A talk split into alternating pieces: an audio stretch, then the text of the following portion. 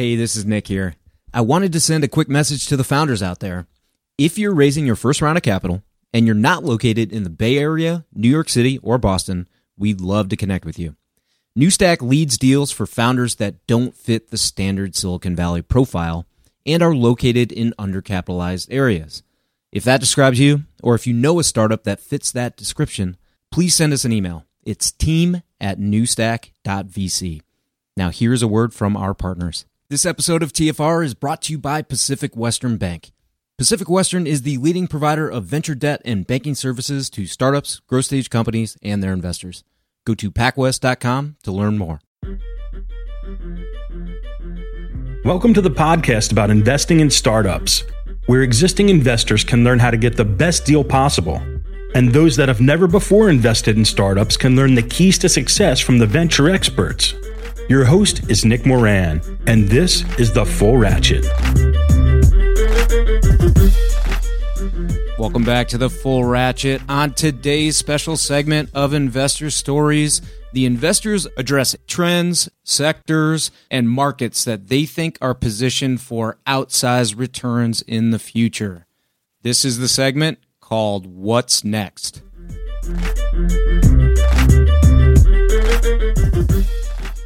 On today's special segment, we have Jay Acunzo of NextView Ventures. Jay, are there any trends or sectors that you're particularly excited about and going to follow closely in the coming years?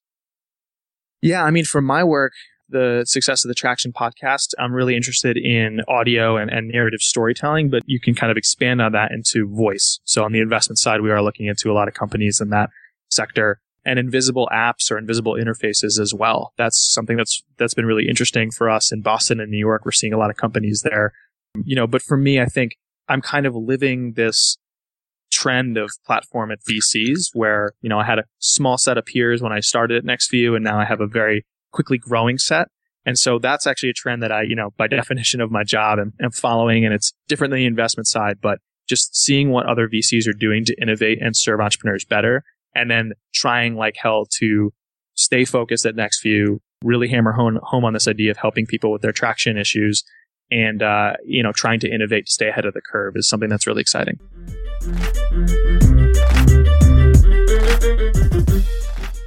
On today's special segment, we have David S. Rose. David, are there any big sector changes or trends that you see on the horizon? If so, can you talk about what may have significant impact and or what's positioned for outsized growth in the coming years? Well, this gets back to my thoughts on the whole singularity question and exponential change in technology. It hasn't sunk into the vast majority of people uh, in the world that technology is on an exponential curve. Everybody knows technology is, is changing fast, things are happening, but the extent of that just hasn't sunk in yet. Just take Uber, right? Oh, Uber's a great company. Look at what Uber has done to taxi cabs in New York City. It reduced over $200,000 off the value of every single taxi medallion within 18 months. Yeah. That, you know, that's an insane number. Yeah. You know, look at what Airbnb is doing to the to the um, you know hotel industry. So the point here is that exponential technology is growing in every area. Technology is being applied. Whether I don't care whether it's shoes that you you know stick your foot into a scanner and out pops a 3D printed shoe, or you know, or, or whether you're, you're building. I mean, it's going to happen, right? Whether whether you're building a 3D you know printed house. So uh, my thought is that every industry is completely susceptible to extraordinary change. And it's an existing industry, um, you know, that's where it's going to take place. One of the reasons, by the way, that New York City has become the fastest growing tech ecosystem in the world. When I started my first tech company in New York in 1983, I think before you were born, Nick, um, the uh, no, no. close, close. The, the, the, the, the computer classroom, 1983, there was not another tech company in New York and New York was not part of the first dot com boom. It was all in Silicon Valley, all computer places and so on. But what happened after the the, uh, the sort of the second coming? Why is New York City the second largest in the world and the fastest growing? Because it's the center of business. It's the center of all these industries of fashion technology and food technology and financial technology and advertising technology and marketing. All of these things, all these industries, existing industries, have been revolutionized by some kind of technology And so I would now look at any industry that, that has people paying money, using things, doing things, and I think that's going to change. And I think the platforms that are developed in each of these areas are the way that that's going to be implemented. So that's that's what I think is going to change. Yeah, I wish I was born after 83. Thanks for that, David.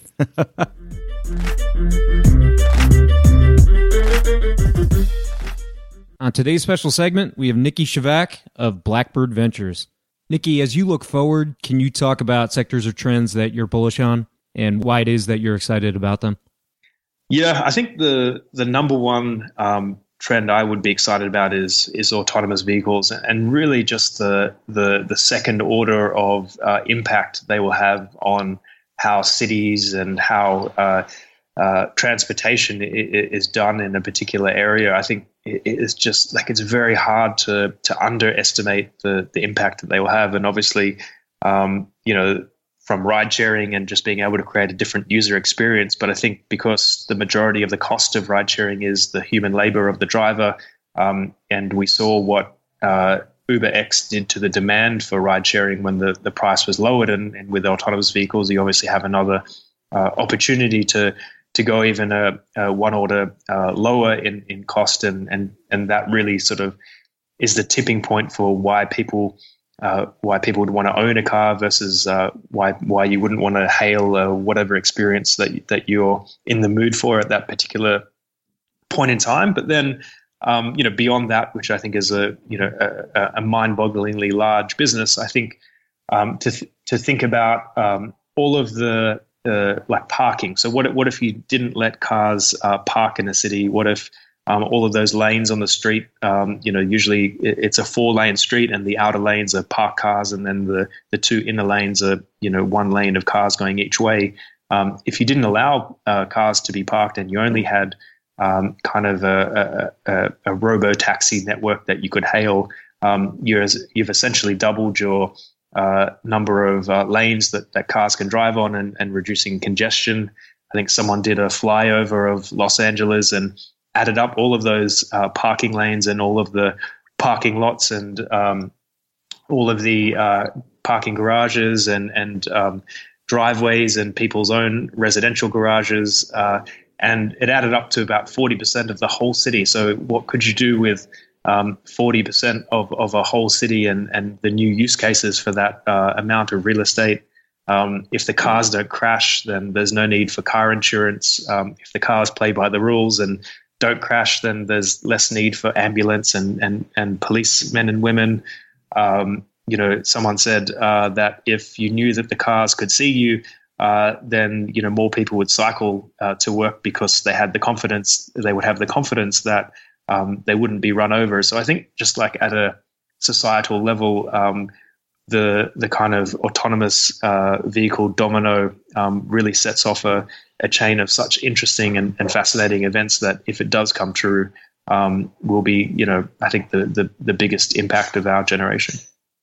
Is there a way that you get your head around the timing of something like that? Because I, I mean, I, I can imagine that happening sooner rather than later, and at least in a small scale, seeing examples and implementations of uh, you know driverless societies. But uh, it's it's tough to understand sort of the timing of that, considering all the different factors that have to come together.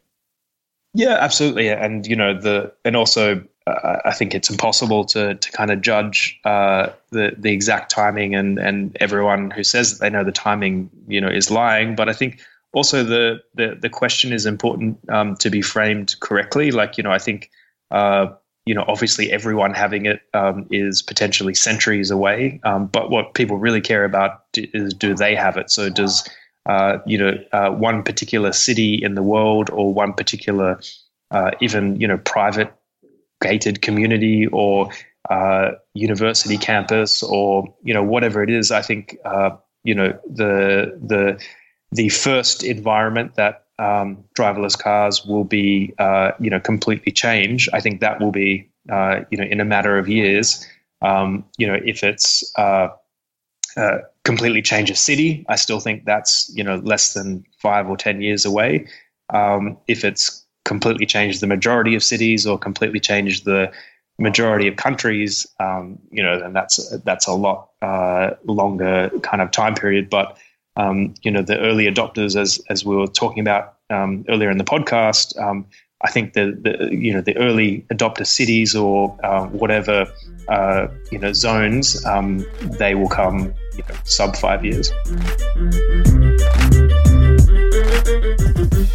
That will wrap up this installment of Investor Stories.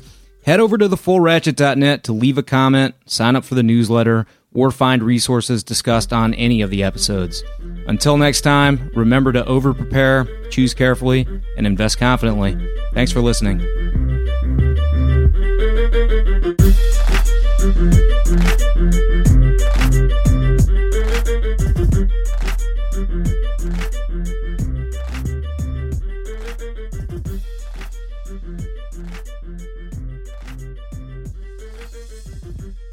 At this point, if you're a VC, you've heard of Carta. You've probably even accepted securities from a portfolio company on the platform. It feels like every new company is using Carta, and there's already 16,000 VC backed companies on the platform. They also offer tools and services for VCs like fund administration. Carta has an army of fund accountants delivering high quality service and dedicated teams of engineers, constantly improving the functionality of their user friendly investor platform with in app quarterly reporting real time fund metrics, LP portals, and more. It's also easy to switch from an existing fund administrator or to augment your in house team with their service. Learn more about their services at carta.com forward slash investors. In this episode of TFR is brought to you by Pacific Western Bank. Pacific Western specializes in providing financial services to startups, growth stage companies, and their investors, helping to navigate financial obstacles by providing access to funds and expertise. Pacific Western's customized products and team of venture banking specialists provides a banking experience designed specifically with startups and VCs in mind. If you run a tech company or if you invest in tech companies, it's strongly advisable that you build a relationship with the folks at Pacific Western. Go to pacwest.com to learn more. Mm-hmm.